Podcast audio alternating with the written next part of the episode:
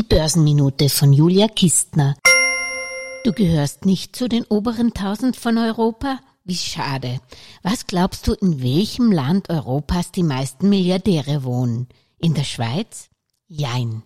Im Verhältnis zur Einwohnerzahl natürlich. Laut den Daten von UBS und PwC kamen Ende Juli 2020 in der Schweiz auf 8,6 Millionen Einwohner 37 Milliardäre.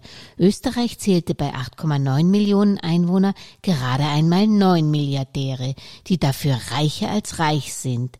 In Österreich besitzen die Superreichen im Schnitt 6,21 Milliarden, in der Schweiz gerade einmal 3,34 Milliarden Euro. Aber was glaubt ihr, wo tatsächlich die Allerreichsten leben? In Russland? weit verfehlt.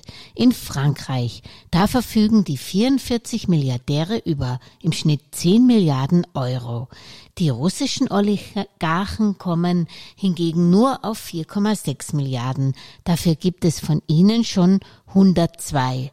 Aber wo sind nun zahlenmäßig die meisten Milliardäre in Europa zu Hause? Richtig, mit 119 in Deutschland. Und wenn man erst einmal Milliardär ist und auch nur konservativ veranlagt, kann man nur mehr schwer verarmen.